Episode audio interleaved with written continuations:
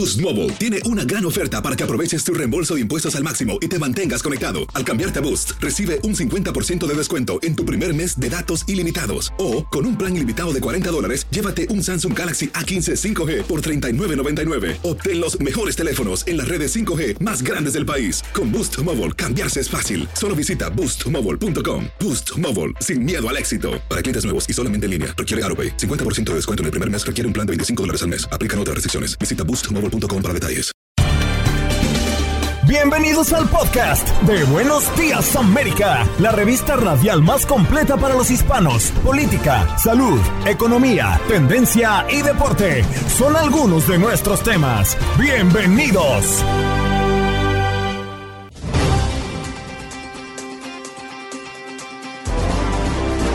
Hoy en Buenos Días América conversamos con Ismael Cala de su libro Fluir para no sufrir y también de su podcast que ahora forma parte de la familia Televisa Univisión, Dementes Positivo.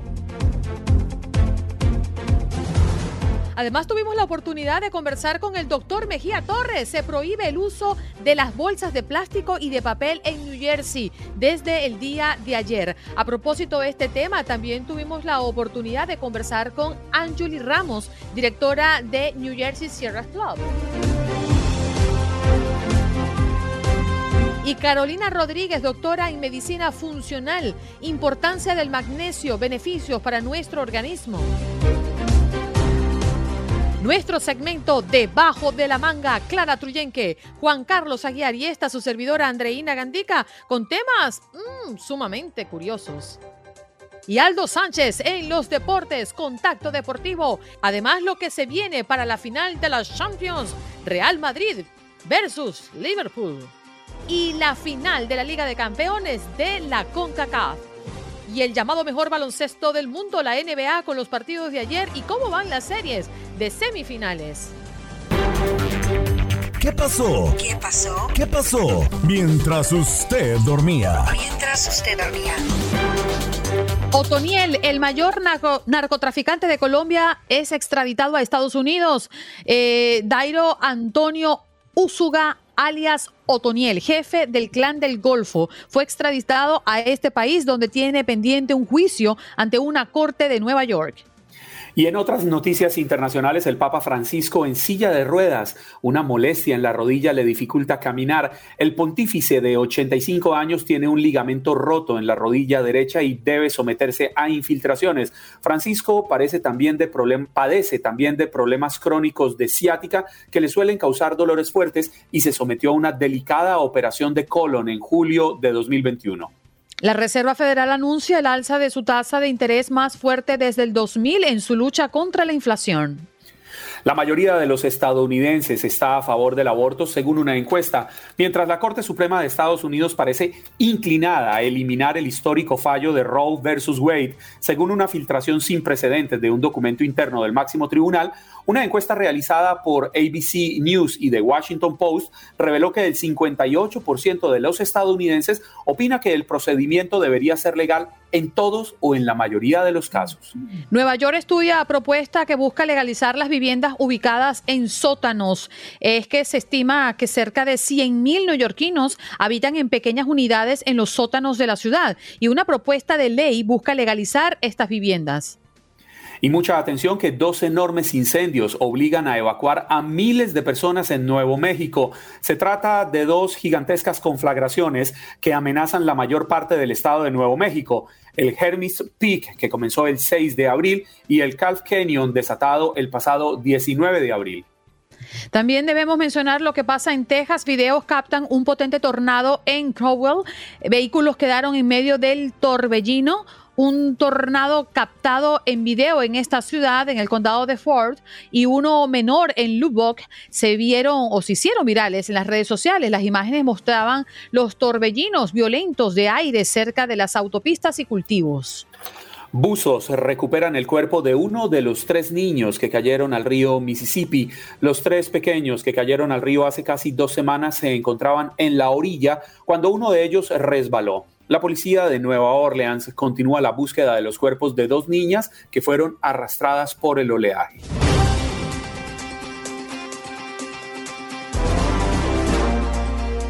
Bien, nos vamos de inmediato con nuestro próximo invitado. Bueno, es de la casa. Ismael Cala está con nosotros, Fluir para no sufrir, su nuevo libro y además vamos a hablar de su podcast, que además Univisión está contento de tenerlo acá en casa, de mente positivo. Ismael, buenos días, qué gusto tenerte de nuevo en el show.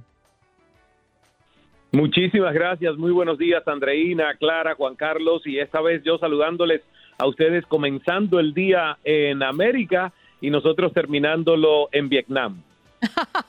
sí, bastante lejos, ¿no? Un, poquito nada más. Pero quiero arrancar, Ismael, para hablar de, Mente Positivo. Es un podcast que presentas con invitados para ofrecer herramientas y claves para transformar la locura del día a día, ¿no? En una experiencia de aprendizaje y crecimiento. ¿Qué más estaremos encontrando en este podcast? Decir ante todo que la verdad nosotros estamos felices y digo nosotros porque el equipo que hace de mente positivo pues me acompaña Lorena Suso que es mi copresentadora colombiana argentina tenemos invitados todas las semanas y este podcast tiene más de tres años. Me encanta que ya Madurito se haya unido a la familia de Euforia Podcast y de Univision Podcast y realmente surgió por la necesidad que yo veía de que para nosotros no volvernos locos hay que reprogramar el coco, como yo le llamo a nuestra piñata, que es la mente, porque realmente si, si nosotros no invertimos tiempo en estudiar cosas que no nos dieron en nuestra educación institucionalizada cuando éramos niños y adolescentes, pues no entendemos cómo trabajar nuestra inteligencia emocional, hackear el cerebro a través de lo reciente que se descubre con el tema de neurociencias, liderazgo, eh, muchísimas cosas que grandes expertos e invitados todas las semanas vienen y tienen una conversación práctica, accesible y con mucho sentido del humor para que nosotros todos los días tengamos más herramientas y seamos más saludables y hablemos menos de estrés porque sepamos lidiar mejor con las demandas del entorno. Buenos días, Ismael. Quería hacerte una pregunta. En tu libro, Fluir para no sufrir, he visto que contiene ideas como es que, bueno, fluir no es dejar que las cosas sucedan, sino hacer que las cosas pasen. ¿Puedes eh, explicarnos un poquito sobre esta idea y su contenido? Por supuesto, Clara Maja, que me encanta ese acento, ¿eh? Español, me fascina. Mira, pues sí, fluir para no sufrir no es porque cuando muchas personas hablan de fluir me dicen, pero Ismael, tú entonces estás aconsejando a la gente a que no luche por cambiar lo que quiere cambiar. Le, digo, no, no, no, todo lo contrario. Si yo soy alguien que, por favor, piensa que toda idea que llega a nuestro cerebro nosotros tenemos que darles una y mil vueltas hasta que la manifestamos.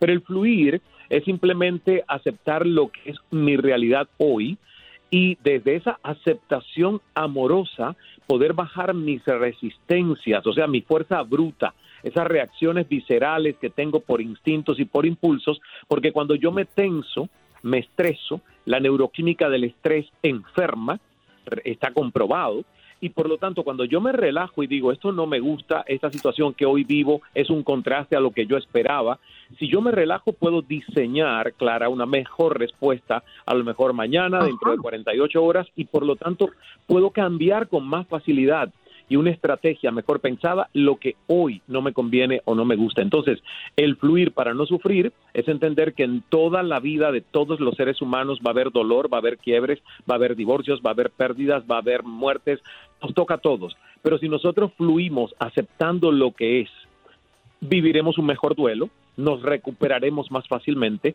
entenderemos la lección que nos toca aprender de cada proceso un poco complejo en nuestra vida y nos movemos a un salto de conciencia que nos hace sentirnos más fuertes, fortalecidos. Entonces, a eso se refiere el fluir y son 11 principios que tomamos del líder bambú, emulando al bambú en la naturaleza, que por cierto aquí en Vietnam es muy venerado y en toda Asia. Ismael, buenos días, qué gusto saludarlo usted allá en el futuro, 12 horas adelante.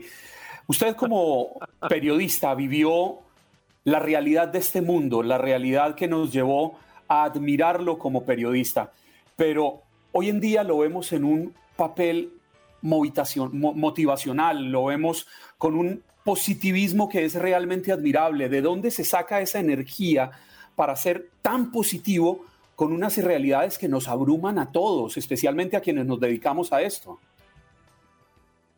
Y la verdad tienes muchísimo en, en cuanto a ese concepto, porque mira, yo tomé una pausa del periodismo en el momento en el que me di cuenta que tenía que realmente pues hacer un equilibrio entre lo que yo estaba sintiendo que era demasiado catastrófico el mundo que me tocaba informar. Lo primero que nosotros tenemos que hacer, y ustedes lo hacen muy bien en el programa, es un balance entre noticias que son hechos y que hay que reportar y que necesitamos estar informados, pero también el, el estimular de una manera positiva y esperanzadora a las personas, sobre todo nosotros que somos comunicadores profesionales, para entender que el mundo no está en su fin y que si bien hay sombras en este mundo, hay mucha más gente que es bondadosa que la gente que hace el mal, aunque el mal haga más titulares y haga más ruido que lo que se hace todos los días en pos del desarrollo del futuro de esta humanidad. Entonces, lamentablemente, yo me di cuenta que, que la naturaleza mórbida del cerebro humano atrapa demasiado lo que considera eh, peligroso o cierta amenaza. Y eso es lo que hace que el mundo de las noticias, en cuanto a los titulares, pues donde más sangre hay y más muertos hubo, es el titular con el que abrimos. Eso lo sabe todo periodista. Entonces, ¿qué pasa? Que nosotros tenemos que entender que eso es lo que sucede con un prejuicio a la negatividad que está en el cerebro de todos los seres humanos por un tema de supervivencia. Si uno no entrena más allá de lo que sucede con ese prejuicio que está en todos nosotros, nuestro cerebro, con prácticas como por ejemplo la meditación, yo hago chikun, un poco de yoga de vez en cuando, comunión con la naturaleza, o sea, una serie de prácticas que ya las universidades han demostrado que son los hábitos que nos convierten en personas resilientes, saludables y felices, y es día a día. Si uno no hace eso, el mundo te traga. Y hay una frase que a mí me encanta decir y es que cuando tú no te encuentras dentro, te pierdes fuera. Y eso es lo que está sucediendo después de una pandemia, en medio de una guerra, en medio de cosas que uno dice, pero ¿por qué está pasando esto en el mundo? Entonces hay que ponerse el antídoto. Todos los días uno tiene que invertir un poco de tiempo a trabajar su resiliencia, su esperanza, su fe, su conexión con una prosperidad que viene de dentro. Y la verdad eso es lo que yo he hecho. Y para eso tenía que tomar una pausa porque tenía que darme la oportunidad a mí mismo de, de, conocer más mundo, ¿ves? Lo que estamos haciendo ahora en este viaje en Vietnam y de conocerme más a mí. Quien no se conoce no se puede amar lo suficiente. Yo sentía que eso era lo que me estaba pasando en ese momento. Era más el personaje Kala que el Ismael a puertas cerradas, el que, el que se conocía. Se conocía más hacia afuera que lo que Ismael se conocía hacia adentro. Eh, Ismael, Recordamos a la audiencia que estamos conversando con Ismael Cala. Él es escritor de Fluir para no sufrir, pero estamos además muy contentos de tenerlo en casa con su podcast de mente positivo. Ismael, tú que tienes contacto con la gente porque has dedicado los últimos años a mm, tocar la vida de muchas personas, ¿cuál es la carencia más recurrente que tú encuentras en el ser humano? Yo creo que la carencia tiene que ver con amor amor propio. La verdad es que a nosotros no nos enseñaron a amarnos tal cual somos, sino a empezar a intentar pertenecer de acuerdo a los símbolos que la sociedad nos vende como el ideal, como el concepto de éxito ideal. Nos empezamos a comparar desde muy temprana edad con el vecino. Entonces, si el vecino tiene esto y yo no lo tengo, me siento un fracaso. Y la verdad que yo te puedo asegurar que lo que más encuentro en muchos seres humanos es una desconexión con soy suficiente. La pregunta primaria que más se hace un ser humano es, ¿soy lo suficiente? ¿Seré lo suficiente? ¿Realmente puedo y merezco esto? Entonces, cuando uno no trabaja ese amor propio, esa autoestima saludable, que tiene un límite porque tiene que estar bañada de humildad, porque la autoestima que no está bañada de humildad es prepotente, es arrogante, es petulante. Pero cuando está bañada de humildad y hay merecimiento y hay amor propio y eres un instrumento de servicio hacia los demás con tus dones y talentos, pues siempre sabes que puedes evolucionar y ser más. Y por lo tanto, te crees capaz de merecer mucho más. Y yo siento que en eso estamos. La pandemia nos dejó un aprendizaje importante para nosotros ir hacia adentro, para conocernos más, para poder reír más con lo simple y conectar más con lo divino que al final es la naturaleza. ¿eh? Por eso la naturaleza nos reconecta, bañarse en un río, ir a la playa, caminar una montaña, estar en un parque, andar descalzos por la grama, por Dios. Son cosas simples y esenciales que nos devuelven la alegría. Ismael, hablabas eh, de parar, hablas de meditación y querría preguntarte, has nombrado estas dos ideas, ¿cuán importante consideras, imagino que obviamente la meditación es parte de, tu vida desde hace décadas, pero cuán importante consideras para cualquiera de nosotros que implementemos la meditación en nuestro día a día para, creo que para hacer esa pausa, ¿no? Que todos necesitamos en algún punto. Mira, sin dudas, el tema de la salud mental es un tema todavía tabú en muchas de nuestras naciones y familias. Y la verdad que yo tuve la suerte, en, aquel momento lo maldije y dije, pero ¿por qué esto? Yo con 15 años tengo que ver a un padre esquizofrénico, ¿por qué tengo yo que tomar ansiolíticos? ¿Por qué sueño con elefantes en un círculo rojo? ¿Dónde está la locura tan cerca rondándome? Pero hoy agradezco, hoy agradezco que eso haya llegado de una manera tan prematura a mi vida porque me hizo responsable de entender que si uno quiere una vida próspera, longeva y sana, se tiene que hacer cargo de su cerebro. Se tiene que hacer cargo de quitar el piloto automático de los pulmones para evitar y revertir un incipiente ataque de pánico o ataque de estrés. Claro, esto como no nos lo enseñan, ¿hacia dónde vamos? A una dependencia masiva de los fármacos, de automedicarnos, de si nos sentimos tristes, pensar que una pastilla de manera mágica nos va a devolver la alegría, de si perdimos el sueño, pensar que otro fármaco de una manera mágica, sin atender las causas raíces de ese posible insomnio, nos va a devolver el sueño profundo. Y todos sabemos que no, que no es así, que hay muchos procesos que tienen que ver con encontrar una fuerza serena. Y mira, cuando hablo de meditación, no estoy hablando de religión, porque hay mucha gente en América Latina que la verdad confunde estas dos cosas. La meditación es un ejercicio neurocientífico, se aplica en universidades de todo el mundo, incluyendo la Universidad de Miami, con veteranos de guerra, donde le hacen 8 o 10 semanas de 20 minutos de meditación guiada y ejercicios de respiración, y ellos pueden lograr Ismael, la página de los traumas tú, que han vivido. Tú mejor que nadie sabes el tiempo en televisión y en radio, y ya estamos a punto de hacer la pausa. Gracias por estar esta mañana con nosotros. Gracias a ustedes. Seguiremos hablando en el futuro. Muchas gracias. Seguro. Ismael Cala con nosotros. Ya regresamos con más de Buenos Días América de costa a costa.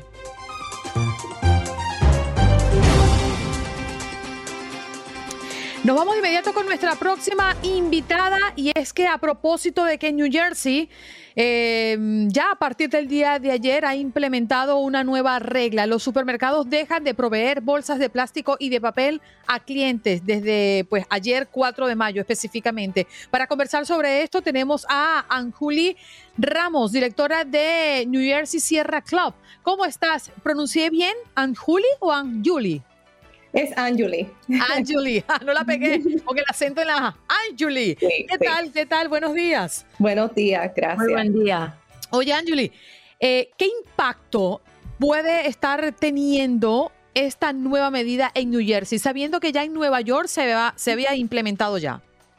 No, pues esto, el impacto es enorme, porque I mean, eh, tú, tú, lo puedes ver cuando nosotros caminamos por las carreteras o quizás pasamos por un río, por un lago, siempre vas a encontrar la bolsita plástica o el container de la comida en, tirado al lado del agua o en la tierra. So te podrás imaginar que eh, al tener una prohibición de, como se le conoce, el single use plastic, so plástico que se utiliza una sola vez y, se tira a la basura, pues eh, tiene un enorme impacto en la contaminación de plásticos, de, no tan solo en la tierra, pero también en los distintos cuerpos de agua.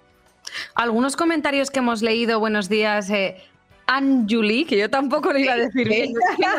Yo no, también la misma línea de Anjuli, como que me suena más, más español, digamos, ¿no? Sí, sí. Eh, algunos comentarios que hemos leído cuando hemos estado hablando de, de, este tema en las horas anteriores, nuestro programa dura cuatro horas y esta es la última, decían, esto es toda una inventada, decían algunas. He leído dos eh, personas diciendo, ¿por qué se adopta esta medida siendo que se talan tantísimos y tantísimos árboles para hacer las bolsas de papel en lugar de las de plástico? No, eso es un comentario buenísimo. Eh, te puedo explicar. So, dentro de esta prohibición de las bolsas plásticas en New Jersey también hay una prohibición de bolsas de papel en supermercados eh, o, tiendas o locales de 2.500 pies cuadrados en adelante. So, esto es esto solamente impacta a los negocios o, servicios de, que son bastante grandes. O te podrás imaginar un Target, tu Ah, supermercado. Este, ellos también dejan de utilizar bolsas plásticas, pero entendiendo que no todos los negocios o todas las personas eh, you know, que, tienen businesses pueden eh, obtener este precio, se le entonces permite a los negocios pequeños poder utilizar las bolsas plásticas. Definitivamente se siguen cortando árboles y eso no, no es algo bueno para el ambiente, pero el papel es mucho más fácil de degradar. El papel es mucho más fácil de reciclar que las bolsas plásticas. De hecho, estas bolsas plásticas que nosotros utilizamos en los supermercados no se reciclan en lo absoluto. Um, so, si tú tienes una bolsa de papel, tú la puedes reciclar y puedes seguir generando nuevas bolsas de papel. So, disminuyes esa eh, cortadera de árboles porque puedes seguir utilizando ese mismo material. So, no es lo mismo plástico o papel. Totalmente. Claro, fíjate, primero fue Nueva York, como ya lo explicábamos hace minutos. El año entrante se prohibió el uso de bolsas de plástico en los supermercados. Ahora le toca a New Jersey, pero el Estado Jardín llevó la medida un paso más lejos. Se prohíbe los supermercados usos de bolsas plásticas y de papel, como lo está conversando justamente Angeli en este momento. Pero es que también hay cadenas de supermercados a nivel nacional que lo han implementado desde hace mucho tiempo, como Aldis, por ejemplo. Tú tienes que llevarte tu bolsa o tienes la opción de comprar bolsas reciclables en las propias cajas donde vas a pagar los productos. Hay otros que definitivamente no te dan bolsas ni te dan la opción de comprarlas, como es Costco, por ejemplo, que es una gran cadena acá en los Estados Unidos. Esto ha comenzado a tomar auge. ¿Tú consideras, Angeli, que tú estás allí en medio de, de todas estas propuestas y el interés de mm, autosustentarnos para, obviamente, preservar las futuras generaciones, que esto se está haciendo con fuerza o consideras que no estamos haciendo lo suficiente? Pues tremenda pregunta. So, yo te diría que definitivamente hay un momentum. Mm. So, hay, hay, es como, como una movilización en todo el país de muchas personas que ya utilizan bolsas reusables para todo, realmente. Y hay muchas tiendas como lo que es Aldis, que yo le aplaudo eh, por su movimiento y por su iniciativa de proveer estas bolsas reusables para sus eh, consumidores y no proveer en las bolsas plásticas. So, yo pienso que mientras más estados hagan este tipo de prohibición, más se va a mover el mercado a dejar atrás en todo el país las bolsas plásticas. New Jersey, lo que sucede con nuestro estado es que sucede que es uno de los primeros en hacer este tipo de prohibición. So, somos líderes en el movimiento de dejar atrás los plásticos. Este, yo pienso que hay muchos negocios como Costco, muy buen ejemplo, um, que están un poco atrás en esto, pero al, al New Jersey poner esta prohibición, yo creo que es como un pequeño empuje a, a, Costco, por ejemplo, a decir, mira, yo creo que deberías hacer algo al respecto y no tan solo dejarlo en New Jersey, pero empezar a traer esto a otros estados como a la Florida. So, yo pienso que es muy bueno y pienso que eh, muchos negocios han, han, sido líderes en este movimiento. Además es que, chicas, decidme si coincidís con esto, pero yo noto mucho, siendo de, Euro, eh, de Europa, donde es verdad que se han implementado estas medidas hace tropecientos años ya, en yeah. España mismamente hace muchos años, pero estamos en Norteamérica. Entonces, yo noto mucho el paso del uso al abuso. Y con esto me refiero que cuando compras estas botellas grandes de leche, me parece increíble que en ciertos supermercados te pongan tres bolsas. Y corrígeme, una bolsa tarda 55 años aproximadamente eh, para eh, en cero. Es, es, más de 100 años. Es más de 100 años. Es que estaba leyendo, para que una bolsa se degrade son necesarios 55 años y aproximadamente 500 para Ay. que lo haga una botella del mismo material. Lo que pasa es que depende de las condiciones ambientales. Si tú ah, tienes vale. esta bolsa en una condición óptima para degradación, te puede tomar mucho menos tiempo, un poquito menos de menos de 100 años. Pero si tú tienes esta bolsa eh, volando de arriba para abajo en todas las calles y verdaderamente no en ese ambiente de degradación, se tarda cientos de años en degradarse y lo que hace es contaminar pues nuestro ambiente y termina entonces, you know, causando mucho daño a nuestros animales, al igual que a nuestra salud. Ángel, el tiempo se nos agota, me queda un minutito, pero quisiera cerrar contigo con una recomendación o más que una recomendación, una reflexión para nuestros oyentes, donde quieran que estén. Si usted va al supermercado y si les ofrece bolsa, no las tome. Cómprese usted la bolsa reciclable y usted contribuya sin que se los estén imponiendo. Esa es una recomendación. Pero, ¿qué otra cosa podemos hacer los ciudadanos de a pie? Bueno, pues yo, hay tantas cosas que nosotros podemos hacer, pero... El día a día. día a día. Eh, te diría, cuando vamos a comprar nuestro café, llévate tu eh, vasito reusable y pídele en Starbucks o en Dunkin' Donuts o en Wawa, en donde sea, diga usted, mire, aquí traigo mi vaso ah, eh, o mi container para mi café, por favor, eh, añádalo aquí, no me dé ese vaso plástico o vaso de papel que muchos negocios te lo dan. Eso es increíble, eso tiene mucho impacto. ¿Qué, ¿Qué, tal? Mira, nunca no lo había pensado. No, se me había ocurrido en la vida. o sea, que lo ven normal. ¿Tú crees que es normal aparecer con este vaso mío? Así mismo, muy normal. Tú dices, prefiero que me lo, me lo eches aquí en mi vaso. Mm, qué buena recomendación. te iba a decir, sí. no sé si nos da tiempo, una cosa solo. Tú ves eso con, con, la mano en el corazón. Tú ves eso, un estadounidense va a hacer eso que acabas de decir. ¿Verdad que no está muy, no sé, yo llevo muchos años aquí, en este país. No veo aún esa mentalidad de... A nosotros nos acabas de sorprender diciéndonos de llevar esto y me parece una idea genial.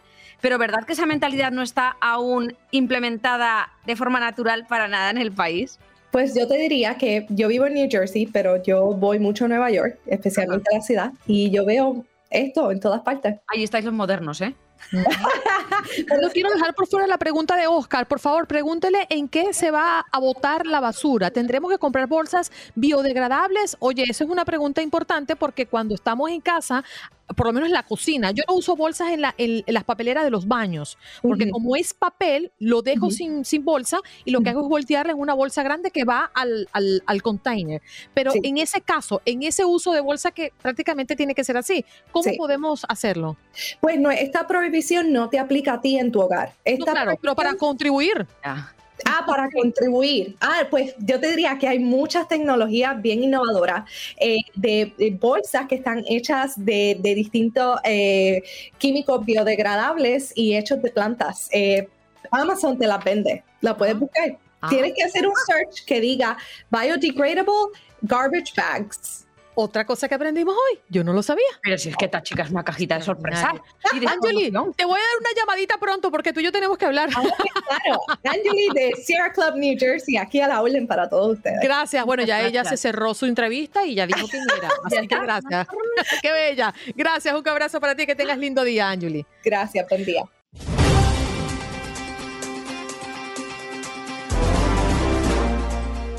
Vámonos con nuestra próxima invitada. Ella es Carolina Rodríguez, doctora en medicina funcional. Carolina, gracias por estar con nosotros esta mañana.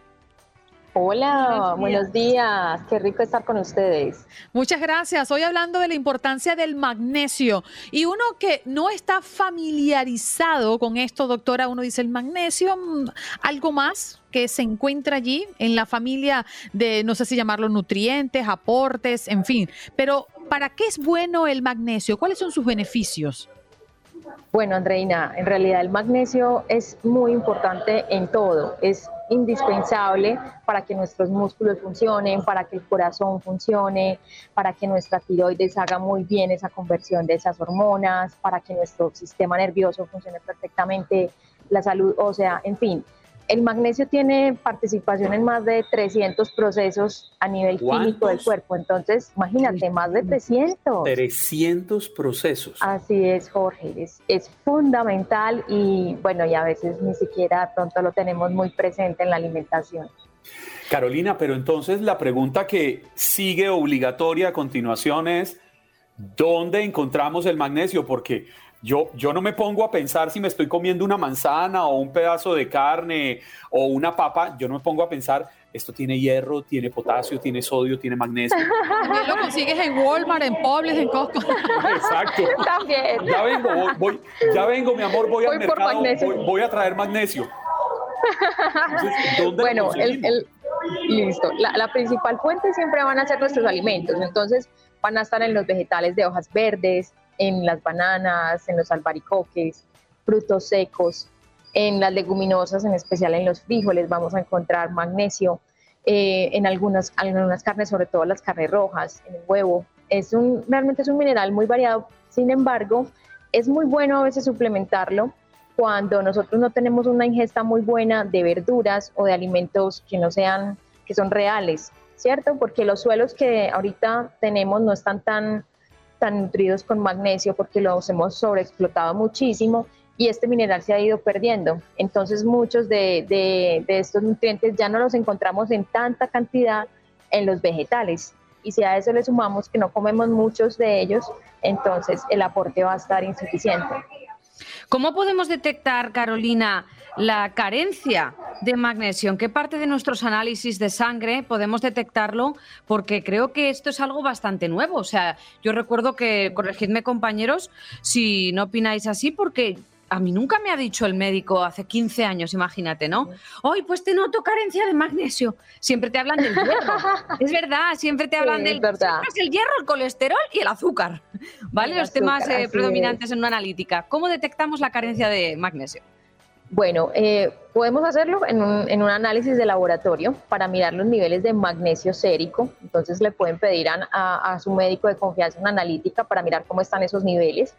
Para, para nosotros, como desde la medicina funcional, lo ideal es que estén entre 2 y 2.9.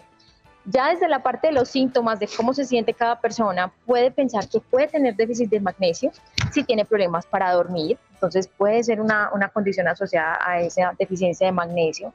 Si hay problemas de estreñimiento, también podemos pensar en un déficit de magnesio. Si nos dan calambres constantemente, si nos están dando arritmias, taquicardias, que se nos acelera el corazón es bueno mirar cómo está nuestro magnesio. Si ocasionalmente se nos está subiendo la presión arterial, puede que el magnesio sea un mineral que nos esté faltando. Eh, personas que tengan tendencia a tener problemas de memoria, de concentración, es muy bueno que miremos cómo está el magnesio. O si conocemos a alguien que tenga problemas de, osteoporosis o que esté perdiendo calcio, el magnesio es muy importante. Entonces, esa persona también probablemente pueda tener un déficit de magnesio. Carolina, ¿y, una, y un horario mm, que recomiendes eh, tomar o ingerir magnesio. A comer magnesio. No, porque es que, claro, es que podemos comprarla en cápsulas, por eso como que me retracta un poco, ¿no? Consumirlos en los alimentos o tomarte el magnesio en cápsulas. ¿Alguna, ¿Algún horario recomendado? Sí, bueno, dependiendo de lo que nosotros busquemos, lo podemos hacer en diferentes tomas, Andreina, ¿cierto? Pero si nosotros queremos que el magnesio se absorba muy bien, yo siempre les digo, si es en suplemento, lejos de los alimentos, para que no interfieran los alimentos con la absorción del mineral. Si es, por ejemplo, para el insomnio o para el estreñimiento, me gusta mucho que lo hagamos antes de irnos a dormir. Eso es una muy buena hora. Si nosotros tenemos alteraciones de nuestro ritmo cardíaco o de la presión arterial, va a resultar muy bueno que lo hagamos en la mañana, por ejemplo Mm, en horas de la mañana. Pero, Y, Carolina, todos estos eh, elementos, minerales, nutrientes, proteínas, los encontramos en cualquier cosa que la naturaleza nos provee. Pero hoy en día nos acostumbramos a que, oiga, es que usted necesita potasio. Mire, vaya, este frasquito es buenísimo. Magnesio, hierro, zinc. uno dice, pero esto es increíble. Incluso las vitaminas que uno recibe solamente caminando, tomando el sol, también ya le venden pastillas con vitamina D. ¿Qué es mejor para consumir el magnesio?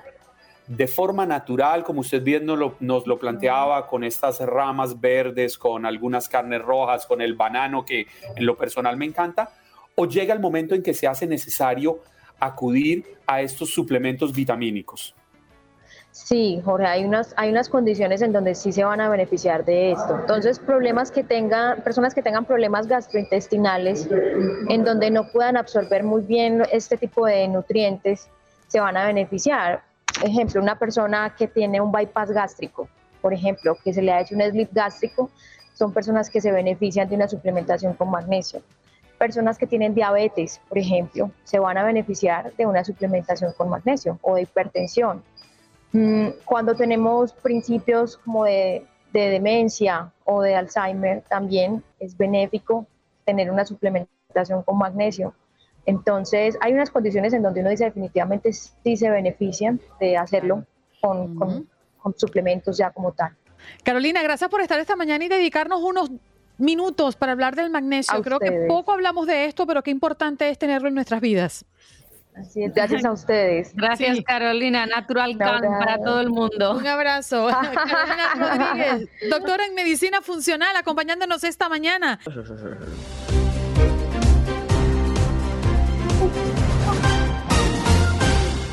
Bueno, nos vamos con uno de los segmentos más queridos. Sí, señores, se formó la fiesta y llega el doctor Mejía Torres. Estaba en el círculo de bateo haciendo swing para ver si alcanza. Tu música. Oh, Doctor, bailes esa canción para ver cómo usted la bailaría. Están perdiendo el baile del doctor Mejía.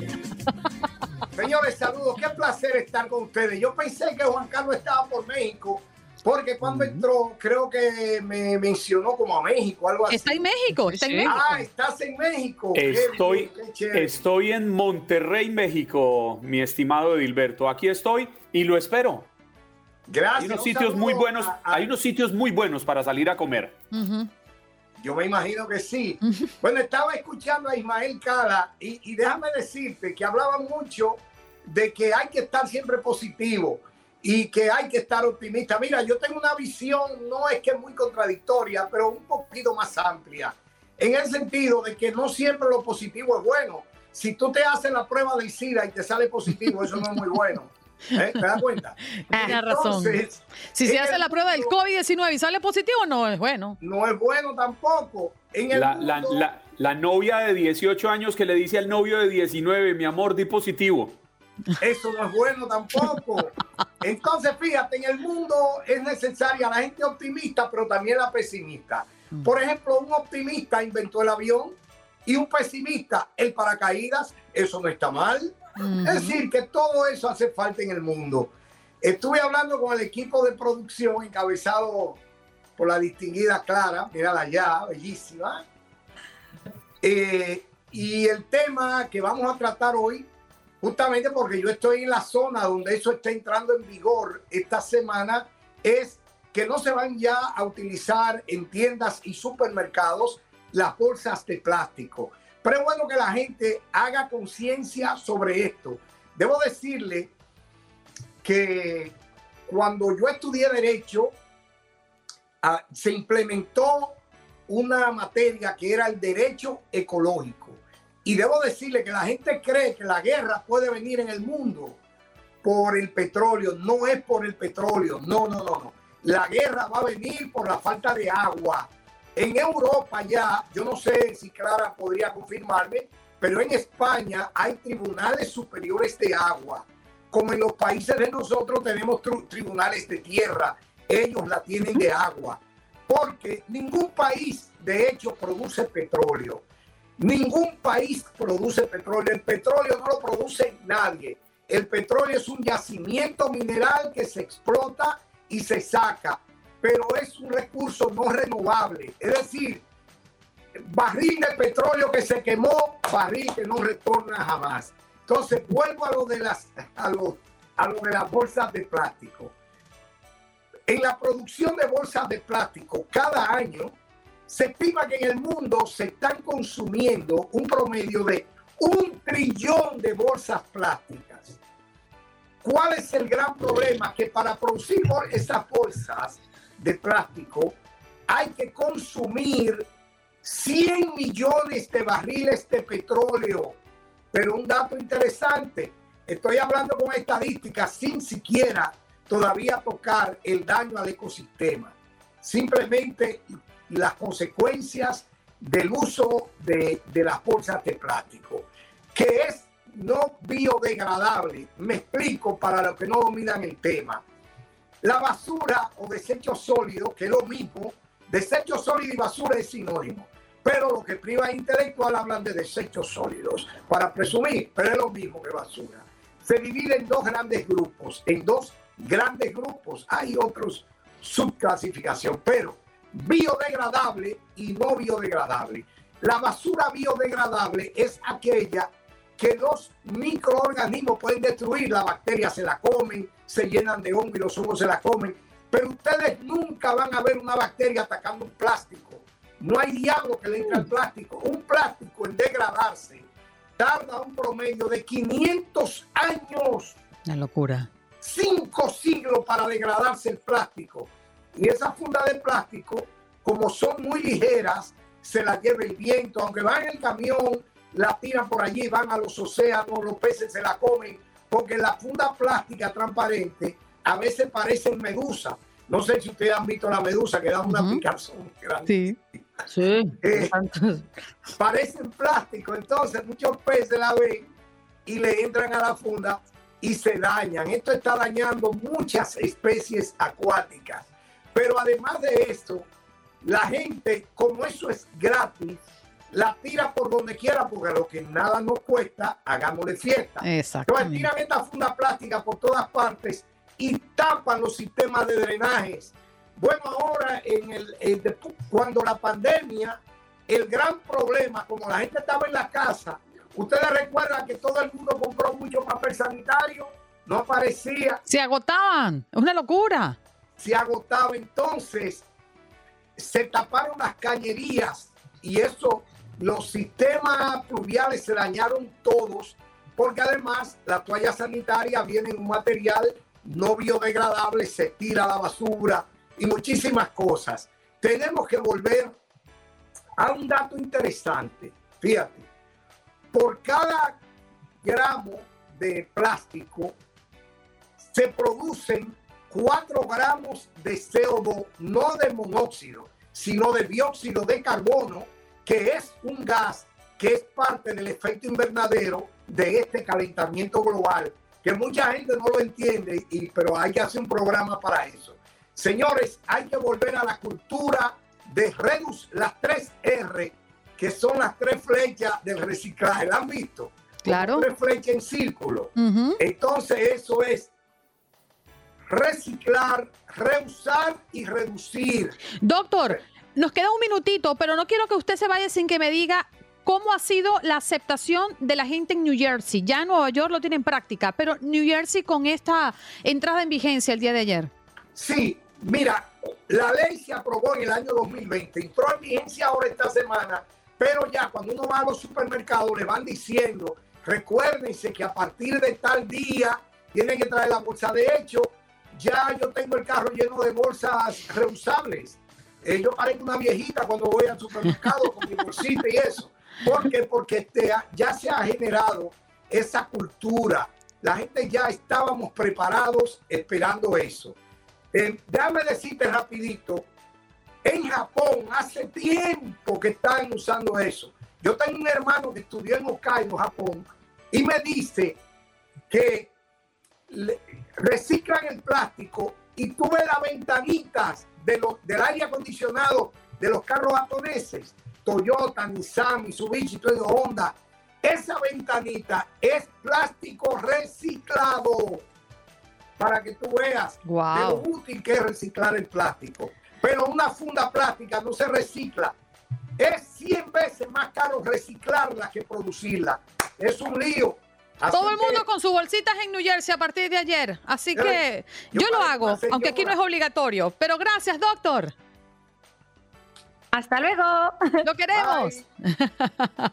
Doctor Mejía Torres con nosotros acá, como siempre, como todos los jueves. Ruédalo, Jorgito. ¿Qué tienes? ¿Qué tienes?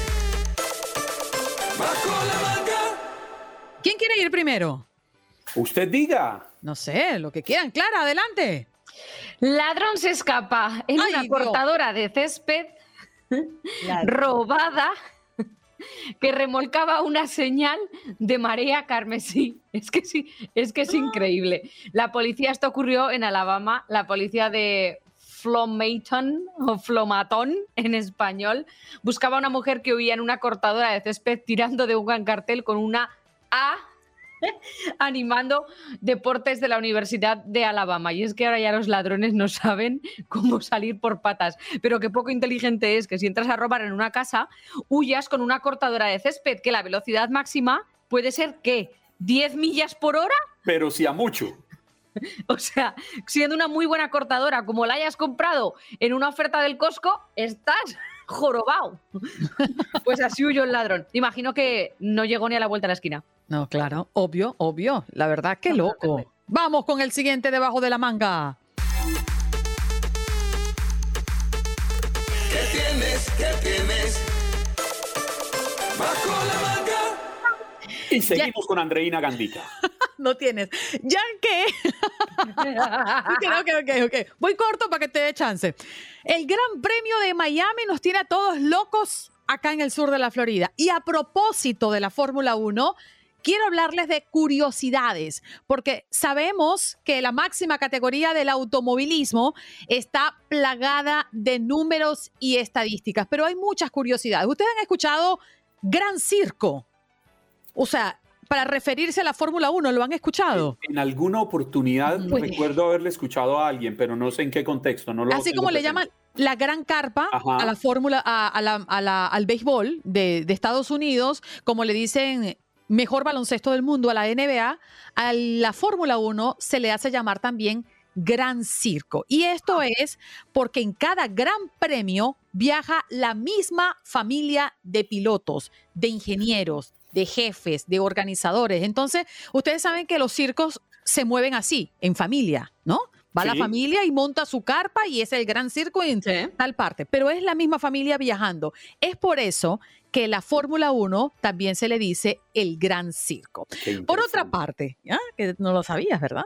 Otra, Pirelli. Pirelli es la marca de los neumáticos, las llantas que también le hacen llamar. Se ha introducido en este 2022 unos neumáticos nuevos de mayor tamaño, llantas de 18 pulgadas. Eso muy pocas personas lo notan, pero sí ven pues que es un caucho diferente, que es una llanta especialmente para correr la máxima categoría del automovilismo. Y la carrera más bochornosa de la historia, el Gran Premio de Estados Unidos del 2005, pasó a la historia por ser probablemente la máxima vergüenza de la Fórmula 1, que se recuerda hasta la fecha. En aquel año había una guerra de neumáticos, Michelin contra Bristol. Yo no sé si ustedes recuerdan eso, pero llegados a Indianápolis, los equipos que utilizaban el compuesto Michelin no se soportaban las cargas del óvalo, por lo que sus pilotos se exponían a accidentes de importante envergadura. Antes de la carrera, Michelin presionó para incluir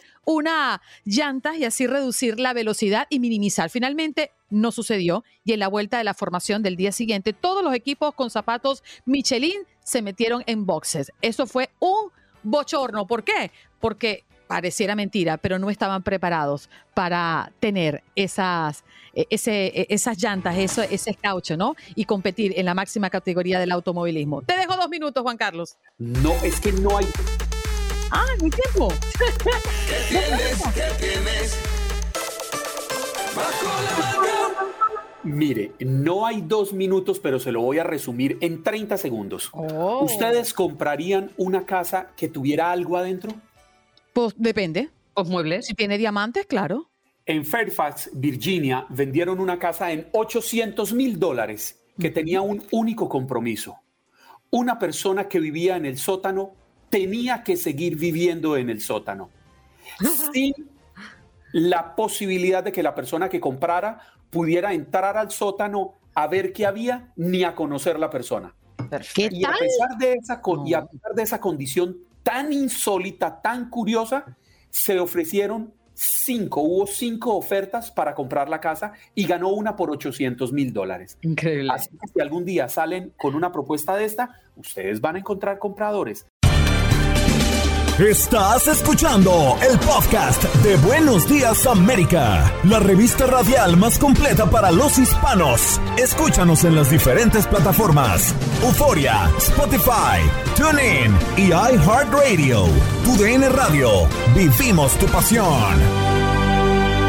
Boost Mobile tiene una gran oferta para que aproveches tu reembolso de impuestos al máximo y te mantengas conectado. Al cambiarte a Boost, recibe un 50% de descuento en tu primer mes de datos ilimitados. O, con un plan ilimitado de 40 dólares, llévate un Samsung Galaxy A15 5G por $39.99. Obtén los mejores teléfonos en las redes 5G más grandes del país. Con Boost Mobile, cambiarse es fácil. Solo visita boostmobile.com. Boost Mobile, sin miedo al éxito. Para clientes nuevos y solamente en línea, requiere AroPay. 50% de descuento en el primer mes requiere un plan de 25 dólares al mes. Aplican otras restricciones. Visita para detalles. Co- Como dicen los grandes, la liga se gana partido a partido. Partido a partido. En Buenos Días América, Contacto Deportivo.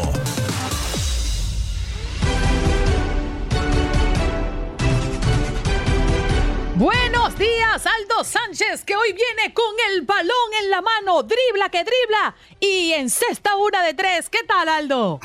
¿Qué tal, Andreina? Un placer saludarte. También a Juan Carlos, a Clara y a nuestro estimado George en los controles operativos. Sí, bien lo comentas, ya se están jugando los, las semifinales de conferencia de NBA, no por algo se le llama el deporte ráfaga. Y bueno, es que hay dos muy grandes polémicas en este deporte. Pero primero, antes de abordarlas, eh, déjenme decirles los resultados de ayer. Eh, bueno, el Miami Heat eh, gana su segundo juego frente a los 76ers de Filadelfia. 119 a 103 y por el otro lado los Phoenix Suns que la verdad es un equipo que estaba arrasando con la NBA desde la temporada regular le gana 129 a 109 a los Mavericks pues bueno ¿Qué les parece si vamos primero con el equipo eh, de la casa, eh, que es el eh, Miami Heat? Que, bueno, Tyler Harrow es nombrado como el mejor sexto hombre de la temporada. La audiencia ha de decir, pues, ¿cuál es ese premio? Bueno, este premio se le da al mejor revulsivo, al mejor cambio de la NBA para la temporada regular y para la temporada eh, de playoffs. Se le ha nombrado esto, pero hay algo polémico aquí, como ya comenté. La misma afición no lo quiere. Lo recibió en el juego pasado frente a los 76ers diciéndole que eres un ladrón, que eres un tal por cual, que no digo aquí porque nos censuran el programa, pero lo recibieron con muy malas eh, noticias y con muy malas palabras. Ahora sí, eh, y, pero sinceramente es que el jugador eh, previo a ganarse ese premio estaba pues amenazando por ahí o, más o menos eh, dando la finta de que iba a regresar a su ciudad natal, Wisconsin, para seguir jugando baloncesto. Eso como que no agradó mucho a la afición, pero bueno, hay que reconocer las estadísticas de este gran eh, jugador porque su promedio de minutos es de 32 en toda la temporada regular y su promedio de puntos es de 21. Es una estadística muy, pero muy buena. Estamos hablando que es por lo menos una anotación cada dos minutos. Y bueno, e- es, es algo sinceramente muy superior a la media de todos los cambios que viene de la NBA. Este jugador no es titular, pero es un gran revulsivo para el conjunto del Miami. Pero no, no, no, no sé tú, Andrina, si sigas al Miami Heat y te gusta lo de Tyler ¿Qué, Harrow. qué, qué? Que siempre dije que Taylor Hero allí en el arranque de la temporada estaba haciendo un trabajo extraordinario. Taylor Hero vino de atrás poco a poco, se destacaba en algunos juegos, en otros no mucho, pero comenzó a tener una consistencia increíble. Y cuando hemos visto la falta de un Jimmy Butler, de un Van Adebayo, este muchacho siempre se carga el equipo al hombro. Y creo que ha sido parte importante del éxito y por el cual el Miami Heat se encuentra en este momento en semifinales. Y estoy muy contenta de ese 2 a 0 que llevamos arriba en esta serie. Eh, excluimos entonces a Andreina de la fórmula, no, no, es, no, es parte de los aficionados, porque sí, los aficionados están mol- molestos a través de redes sociales y a través del el mismo estadio se dieron a entender. Pero recuérdate que, que, que el fanático es muy emocional, es muy de momento. El fanático hoy quiere a alguien y mañana lo odia. Eh, pero yo creo que hay que hacer un balance de lo que ha sido él como jugador y qué ha significado para el Miami Heat en el Claro. tiempo. No, claro, claro, eh, eh, evidentemente, para mí también es un gran jugador y, no por algo recibió el premio al mejor sexto hombre de, este torneo, pero bueno, habrá que ganarse la afición otra vez. Yo creo que es, es ese detallito que no agradó, que, amenazó con que, con que iba a regresar a su ciudad natal para jugar baloncesto. Pero bueno, mientras siga respondiendo con encestas para el Miami Heat, sinceramente yo no le veo algo malo. Y antes ya de irme, eh, la otra polémica que pasó eh, en, en el partido de Dallas contra Phoenix, bueno, rapidísimo. Eh, es, el caso frustrante, ¿no? De uno de los mejores jugadores, de los más regulares de la NBA, que es Luka Doncic, que, bueno, lleva dos partidos perdidos y, ojo, ya superó la marca de, de- de Michael Jordan en cuestiones de semifinales de conferencia, pues anotó 35 puntos, 7 asistencias y 5 rebotes en el partido pasado, acumulando un promedio de 80 puntos en estos dos encuentros y a pesar de tener esa extraordinaria marca, las- los Mavericks de Dallas siguen sin ganar su partido de semifinales de conferencia. Habrá que ver qué sucede en, lo- en- en el juego 3 de la llave, pero bueno, están al rojo vivo los playoffs de la NBA. Sí, señor. La verdad es que estamos viviendo una, eh, unos playoffs de la NBA cargados de emociones. A mí lo que no me gusta es que esta serie, que es al mejor de siete, se mate en cuatro. E- Eso a mí no me gusta. Yo ¿Se siento qué? se mate en cuatro. Es decir, Se mate en cuatro. se maten es que se termine en cuatro juegos, porque es que el que gana cuatro de siete se lleva la serie. Juan Carlos, ¿cuál es tu duda? No, no, no, yo no tengo dudas. Es que me sonó muy particular eso de se mate en cuatro. Aldo, ¿tú me entendiste? Eh, no, sí, sí, es que, es que en el deporte sí es muy popular decir el- el- la palabra matar. A lo mejor sí suena como de, ay, caray, pero, pero sí, sí, sí, es muy común decirlo. Como Pero me la retracto. Como la matada de ayer del Madrid al Manchester, lo mataron. Ah, No, sí, sí, sí, es, es impresionante, es impresionante, sí. Qué fastidiosa esta gente que viene a hablar del Real Madrid a cada No, minuto. y, es- y- y eso que Clara no está escuchando en este instante. Porque, oiga el himno, oiga. Claro, yo la verdad pensé que de lo primero que iban a hablar hoy era de ese partidazo. Pero es que abrimos Vamos, con eso temprano. ¿Tú te quedaste dormido? No, yo no estaba dormido, me estaba bañando. Pero, pero, pero no, yo quería meter a colación el tema porque, oye, qué No, no, partidazo. no. Pero esa sí, sí. capacidad, esa capacidad de recuperarse en la cancha de juego, eso es tener jerarquía y demostrar lo que yo he dicho que no soy hincha del Madrid, pero demostraron que son los mejores. Mira, Juan Carlos, agu- aguántate ahí con esas ganas que en el próximo Contacto Deportivo. Aldo va a venir con todo lo de la Champions ¿Me y también la final de nuestra Liga de Campeones, la CONCACAF. ¿No es así, Aldo? Claro, claro, hay que, hay que lo- guardar energías, Juan Carlos. Es- Me lo para- prometen, porque no me van a dejar, porque yo tengo el análisis del partido. Ándale, mira. Juan Carlos viene a abrir perfecto. el próximo Contacto más, Deportivo. Te, doy pie en cuanto inicie el contacto deportivo, te doy pie, Juan Carlos. Claro, déjalo. Por favor, algo, algo es de los míos. Esto es como un tigre enjaulado. Ah, me preparo psicológicamente. Pero va a sonar.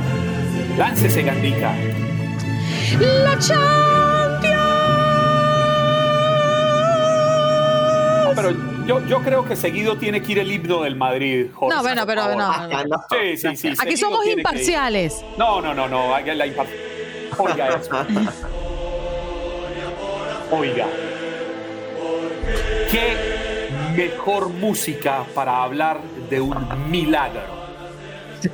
No, no, milagro no, espérate, Esto milagro es no. lo que yo les quería preguntar a ustedes. A ustedes, a los tres. Yo me vi el partido ayer. ¿Esto fue un milagro o se terminó demostrando que no está muerto el que se dedica a pelear y a dar la batalla? Dios mío. No. Yo creo que fue milagro. ¿eh? ¿Ah? Yo creo que fue milagro. No Yo es- no creo que no haya sido milagro. No es desconocerles la jerarquía que tienen en la cancha. Es que yo, yo pienso que se necesita mucha jerarquía, mucho control mental, mucho dominio para llevar ese resultado y lograr voltearlo en los últimos 10, 11, 12 minutos. Yo lo que creo es que un equipo como el Real Madrid, que tiene sus recursos tan claros y la estrategia del técnico valió mucho, la rotación de jugadores fue una cosa impresionante. Me encanta. Y demostró que la estrategia con el buen fútbol y con recursos puedes voltear lo que sea. El Real Madrid es el Real Madrid, eso hay que reconocerlo. Sí. Sí, el, re- Clara. el- el- No, adelante, per- Juan Carlos. perdón, Yo no, no, que te iba a dar perdóneme, Aldo, pie en porque- este análisis, así que adelante. No, perdóneme Aldo, porque es que si hay alguien que es hincha apasionada del Madrid, es Clara Truyenque. Y yo creo que es justo y necesario que escuchemos la voz del hincha, del, del fervor, de la pasión. ¿Hablas por mí? Claro, Pero si yo lo único que sé es que ganó el Real Madrid contra el pero Liverpool. dígalo 3-1. así, dígalo 3-1. pasión. Liverpool, no, Manchester City. Perdón, eso. ¡Ay, Dios mío! Bueno, no, pero No ir, no pasa nada. Qué barbaridad. No, no, La no, no, ola, no, no. la ola No, se no, no, va. es injusto que le hagan bullying a Clara porque esto, esto no lo voy a permitir. A ella la traicionó el subconsciente porque ella ya está pensando en el futuro. Efectivamente, vamos a enfrentar al Que me ha traicionado el subconsciente, de verdad, que yo había hecho Google para poder decirlo. Solo que me he equivocado y he dicho el futuro en lugar de lo que había pasado. Ah, Ahora bien. sí, mi querido Aldo. Aldo, cuéntanos, tú que eres el experto, cariño. suyos, por usted favor. que es el experto. No, no, no. Yo, yo- yo en el bloque pasado dije que, que le iba a dar pie a este análisis del Real Madrid a Juan Carlos. Ya, ya, ya lo dio efectivamente. Ya fue suficiente, ya. Pues podemos pensar, ahora sí, les confieso, yo para el próximo partido me voy con el Liverpool. No, claro. ¿Por qué? Porque estoy con Luis Díaz.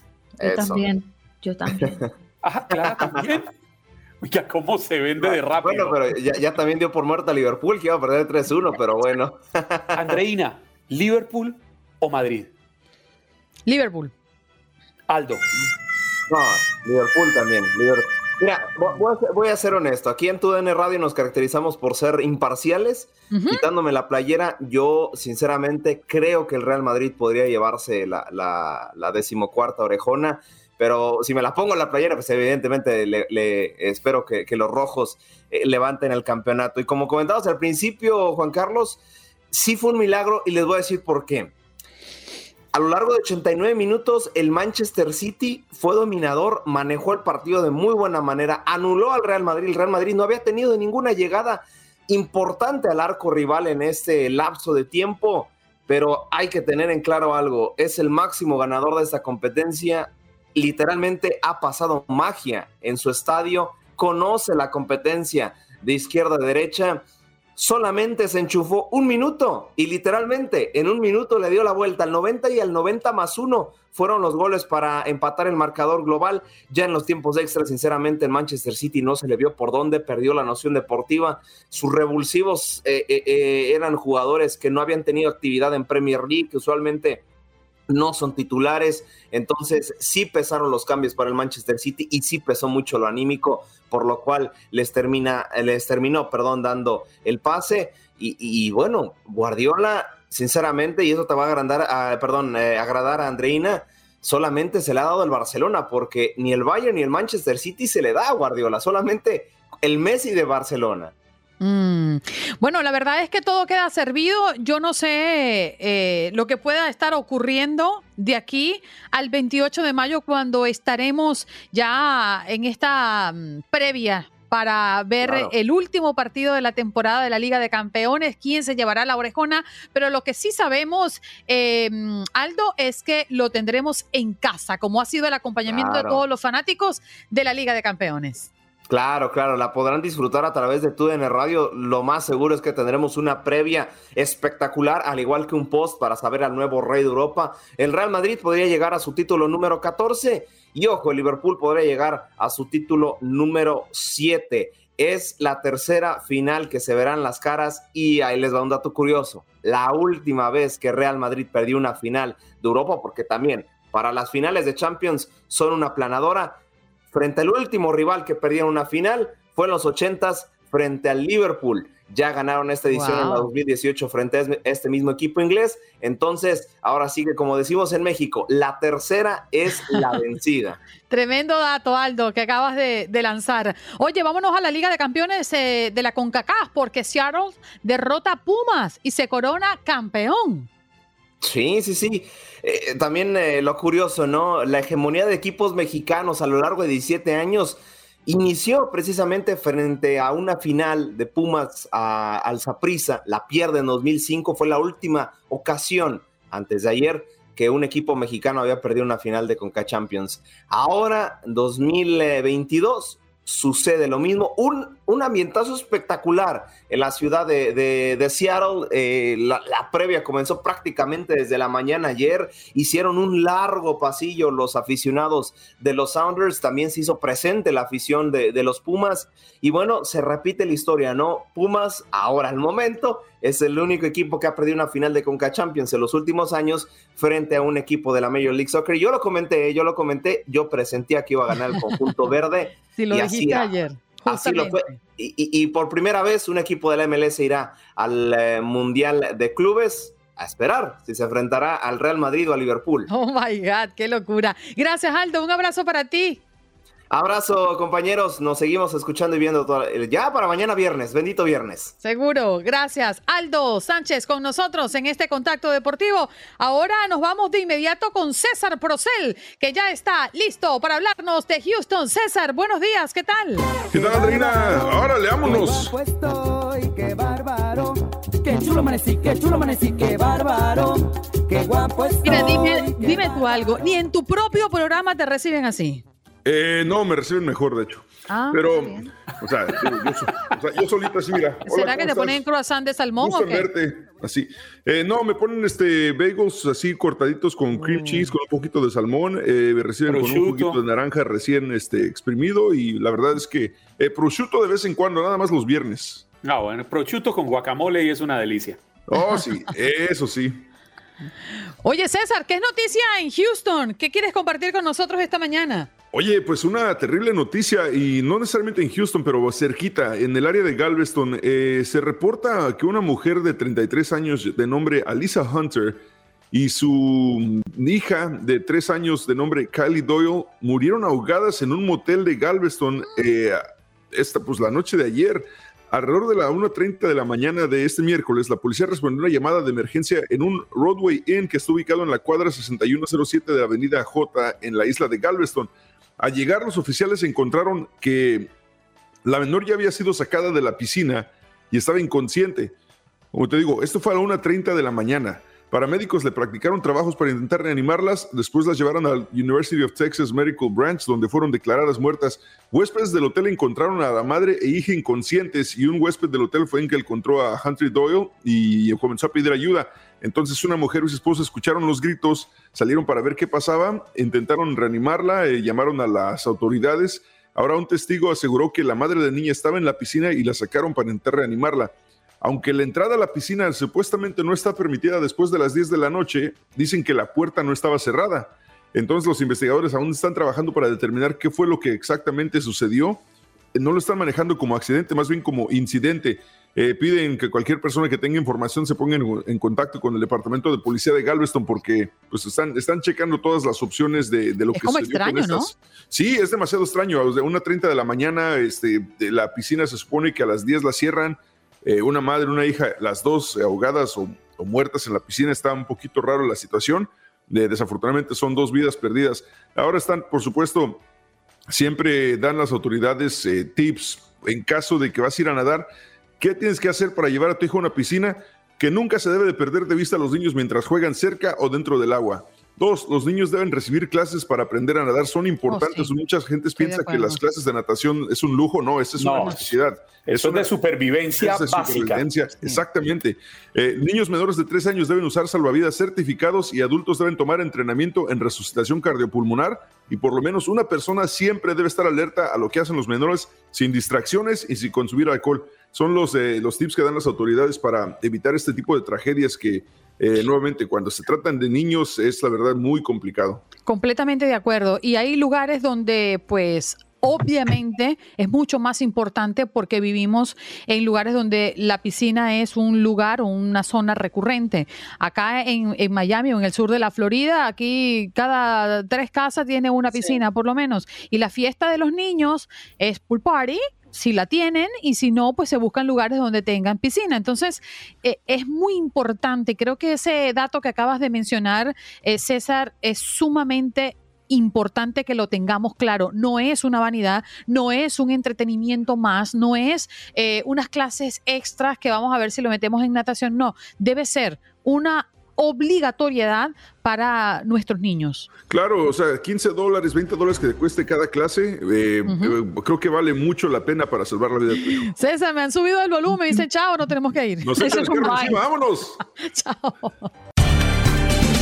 Gracias por acompañarnos en nuestro podcast. Buenos días América. Y recuerda que también puedes seguirnos en nuestras redes sociales. Buenos días AM en Facebook y en Instagram. Arroba Buenos días América. AM. Nos escuchamos en la próxima.